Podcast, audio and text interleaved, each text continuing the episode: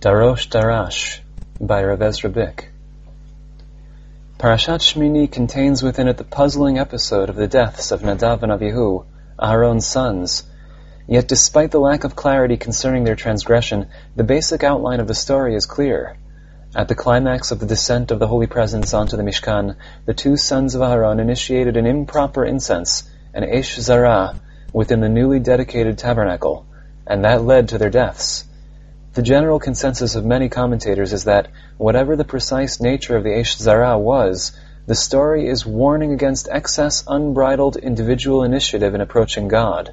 The priests are meant to follow the rules that God has set down for approaching Him and serving Him. This undoubtedly lies behind the explicit connection drawn by the Torah between the deaths of Nadav and Abihu and the detailed rules for entering the sanctuary laid out in Parashat Acharei Mot. In the immediate aftermath of their fiery death, we find an incident involving Moshe and Aharon that appears to be incomprehensible. Not only is the exact nature of the conversation between them unclear, but it is even more unclear what is the meaning of the entire incident. It is clear that something of the nature of a halachic dispute is taking place, but we are given no hints what the importance of these halachot are in the context of the story. Let us first examine the pshat level of the incident, as retold in the story. First, Moshe commands Aharon, Elazar, and Itamar to eat the remainder of the meal offering, the mincha. Second, he adds that they are also to eat parts of the animal sacrifices, though it is not explicit which sacrifices are meant. Third, Moshe investigates and discovers that the sin offering goat, Seir HaChatat, has been burned. He is incensed and rebukes Elazar and Itamar for not eating it. Fourth, Aharon asks Moshe whether it would be acceptable to God had he eaten a sin offering under similar circumstances. And finally, Moshe hears and it was good in his eyes. Sections 1 to 3 tell a clear tale, although we do not actually understand why Moshe is so angry. Sections 4 and 5 are simply a riddle. We do not understand what is the subject of the conversation, and especially do not understand the nature of Moshe's enigmatic reaction. But above all, we do not understand the significance of the entire incident, and what is its relation to the dedication of Mishkan and the deaths of Nadav and Avihu. We have a natural tendency when examining a story in the Torah to gloss over the halachic details that may be included in the story, on the assumption that the two distinct areas, the narrative and the halacha, are to be treated separately.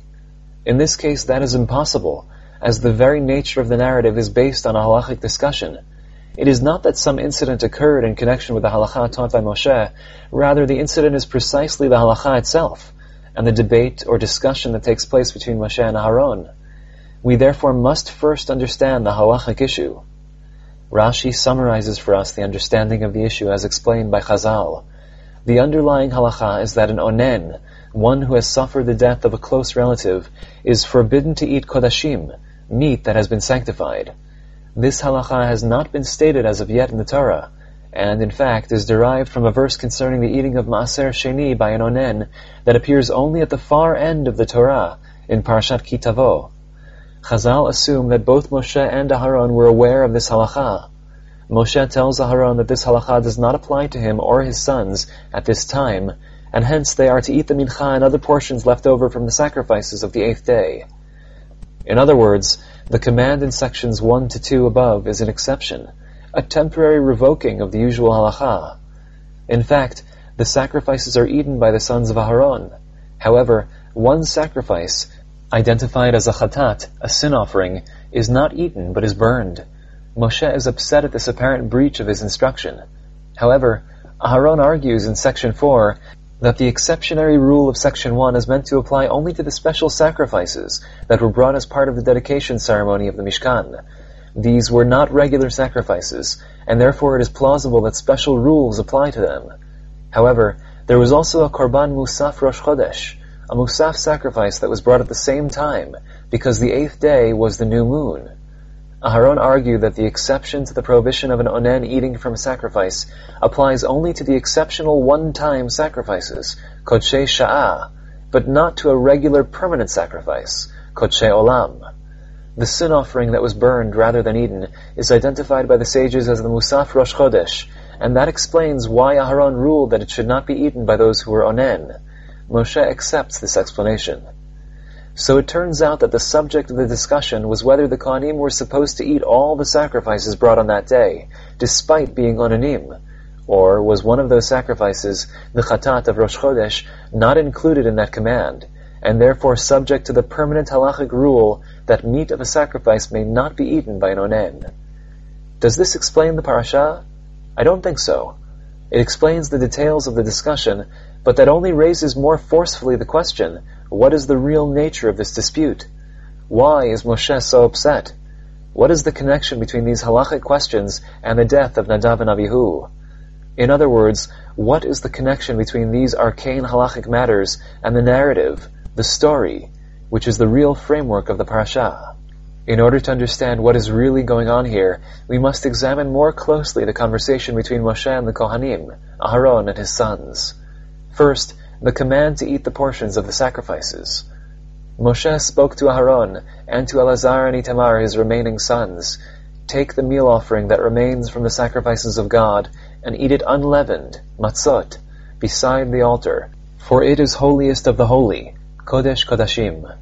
And you shall eat it in a holy place, for it is your allotment, and the allotment of your sons from the sacrifices of God, for thus I am commanded. And the breast that is waved and the shoulder that is raised shall you eat in a pure location, you, your sons, and your daughters with you, for they have been given as your allotment and the allotment of your sons, from the sacrifices of the peace offerings of the Israelites. Aside from the actual command to eat the portions of the sacrifice, what is emphasized in these verses? Two things. First, that the portions eaten are your allotment, chokha, from the sacrifices of God, and secondly, that they must be eaten in a holy place, by the side of the altar, or a pure location. The second point is re-emphasized by contrast when Moshe admonishes them for not eating the chatat. Why have you not eaten the sin offering in the holy place? For it is holiest of the holies, and he gave it to you to bear the iniquity of the congregation, to atone for them before God.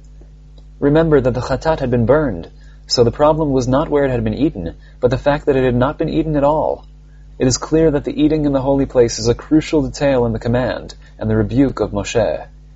I think the parasha is readily understandable if we view it against the backdrop of the tension inherent in the dedication of the Mishkan. Several months earlier, the Jews had built the golden calf. The tent of meeting had been moved out of the camp, and they were effectively banished from God's presence. For the last few months, they had been building the Mishkan, based on God's promise that He would rest His presence among them when it was completed. All this time, the entire question of the future of the relationship between God and Israel is in doubt, despite God's promise to Moshe. In fact, according to one midrash, a minor moment of tension had taken place at the very completion of the dedication ceremony, when there was seemingly no response from God.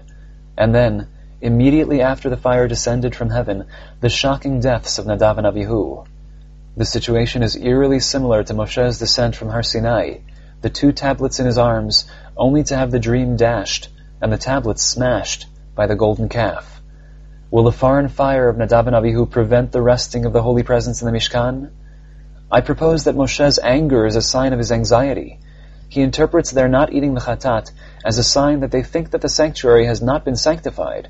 In other words, that the presence had not come down to dwell in their midst.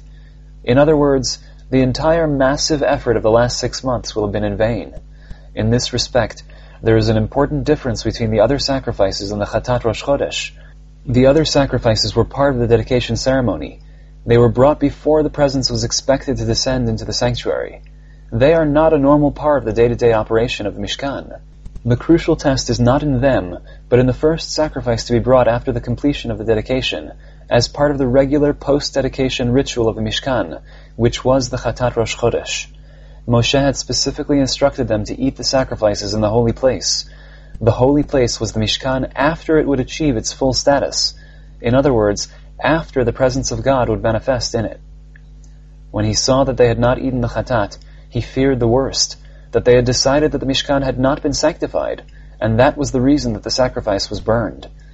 That Moshe saw the Chatat Rosh Chodesh as the crucial sign of success, rather than the other sacrifices, is indicated by the strikingly unusual verb form, and the sin-offering goat Moshe thoroughly investigated, darosh darash, and behold, it was burned. Moshe does not find out about the non-eating of the chatat by chance, having assumed that of course it would be eaten pursuant to his commands. Rather, he initiated a special investigation. The double verb form, darosh darash, indicates special emphasis, an investigation on top of an investigation, as it were. Moshe, after conveying the command to eat the sacrifices in the holy place, initiated a special intense investigation to see what had happened with the chatat. The reason, I am suggesting, is that the Chatat was Kodshe Olam, and not Kodshe Sha'ah. It was a sacrifice belonging to the regular service of Mishkan. Moshe desperately wanted to make sure that the erection and dedication of the Mishkan had been successful, not in the architectural sense, but in the sanctification, in the agreement of God to dwell His presence therein. It was precisely for the Chatat Rosh Chodesh that he was waiting. Imagine his chagrin to find it burned, discarded, his frustration is expressed as anger. Vaiktsof indicates extreme anger, as he confronts the Kohanim who have not eaten the sacrifices he expected. Darosh Darash is also the exact midpoint of the Torah, as measured in words. The gloss in printed editions of the Torah reads, Darosh on one side, Darash on the other. This moment, while Moshe wonders if the entire enterprise is about to go up in smoke, is the crossroads, from where the basic story of the Torah will continue in either one direction or the opposite. Aharon, according to the explanation of Chazal, answers that the Chatat was not burned because of a deficiency in the Mishkan, but because of the personal status of the Kohanim as Onanim. This factor completely reverses the relationship between the dedicatory sacrifices, Kodshe Sha'ah, and the regular sacrifices, Kodshe Olam.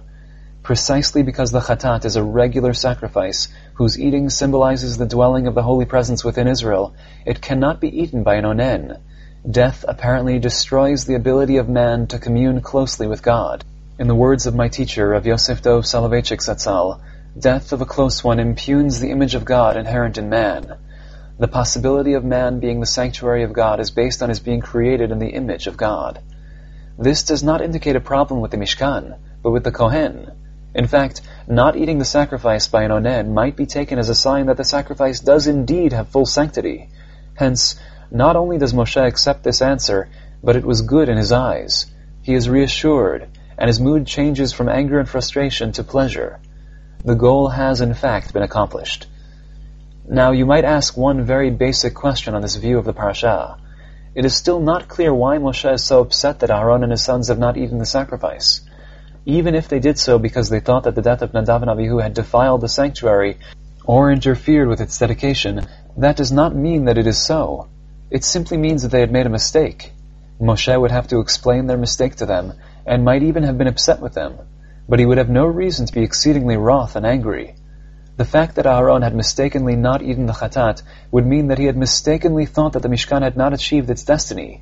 But it still could be that God's presence had indeed entered the sanctuary, as indicated by the descent of the fire from heaven, and the appearance of the glory of God before the people.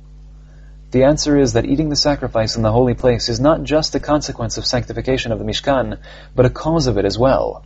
This is clearly indicated by Moshe in his rebuke. Why have you not eaten the sin offering in the holy place? For it is holiest of the holies, and he gave it to you to bear the iniquity of the congregation, to atone for them before God. Moshe is not angry that they have not eaten the sacrifice as an act of transgression on their part, but rather that in not doing so, they have damaged Israel by not atoning for them. This statement of Moshe is the basis for the conclusion of the sages that the Kohanim eat and the owners of the sacrifice achieve atonement, as indicated by Rashi on the spot. The idea being expressed here is that a sacrifice brought to God is eaten, at least in part, by man. The portion eaten by the Kohanim is called in these verses chok, which I translated above as allotted portion. This word usually means law, but in this context it means the allotment, the portion set aside by God from the sacrifice to be shared by the Kohanim. It implies that the Kohanim have a portion in the sacrifice, even though by definition the sacrifice belongs to God. This is not merely a gift to the Kohanim after the fulfillment of the sacrificial ritual, but it is an integral part of the ritual itself for it expresses the idea of God's dwelling among the people. The Kohanim share a meal on God's table. It is not the giving to God that atones, but the giving back by God that atones. For the atonement is not a result of the sacrifice, but of the dwelling. The holy presence comes down to the sanctuary because men eat at the table of God and share the meal. Therefore, Moshe was genuinely worried that the absence of eating for the Chatat would not only indicate that Aaron thought that there was a flaw in the holy presence, but that it would itself constitute that flaw. Hence his anger, for the eating was the culmination of the process of God dwelling in their midst. The inaugural sacrifices were not themselves indicative of this, precisely because they were inaugural, prior to the full sanctification. Moshe was crucially interested in the regular sacrifice that would immediately follow the dramatic inauguration, to see if a permanent state of dwelling could be maintained. Twice in this parasha, when Moshe addresses the sons of Aharon, he is said to be speaking to Elazar and Itamar, the remaining sons of Aharon. There are commentators, at least in the second case where Moshe is incensed at them, who interpret this reference as an implied threat. If they are not careful to properly fulfill the ritual, they could meet the fate of their brothers. I find this difficult. After all, there is no reason to think they deliberately chose to act in a foreign manner, like Nadav and Abihu. If they had made a halachic mistake, there is no reason to assume that they faced death. In any event, this reasoning would not apply to the first appearance of the phrase the remaining sons, which is when Moshe innocently tells them to eat the sacrifices. I think that remaining here is an expression of Moshe's anxiety. The success of the endeavor of building a Mishkan depends on the eating of the Kohanim, on their sharing the table of God. Of the original four Kohanim who were sons of Aaron, only two are left. Everything depends on them, and Moshe's insistence is magnified by the fact that they are all that is left, that they are the remnant. It is not a threat, but an exhortation. Please do it right, because everything depends on you and only you. The idea that lies at the base of Moshe's dispute with Aharon, that God is present in our midst when we literally bring him into our bodies, and that man and not only the physical building can and must be the seat of God's presence, is of course one which is not limited to the Kohanim in the Mishkan or Beit HaMikdash. By extension, it applies to the relationship between God and Israel as a whole.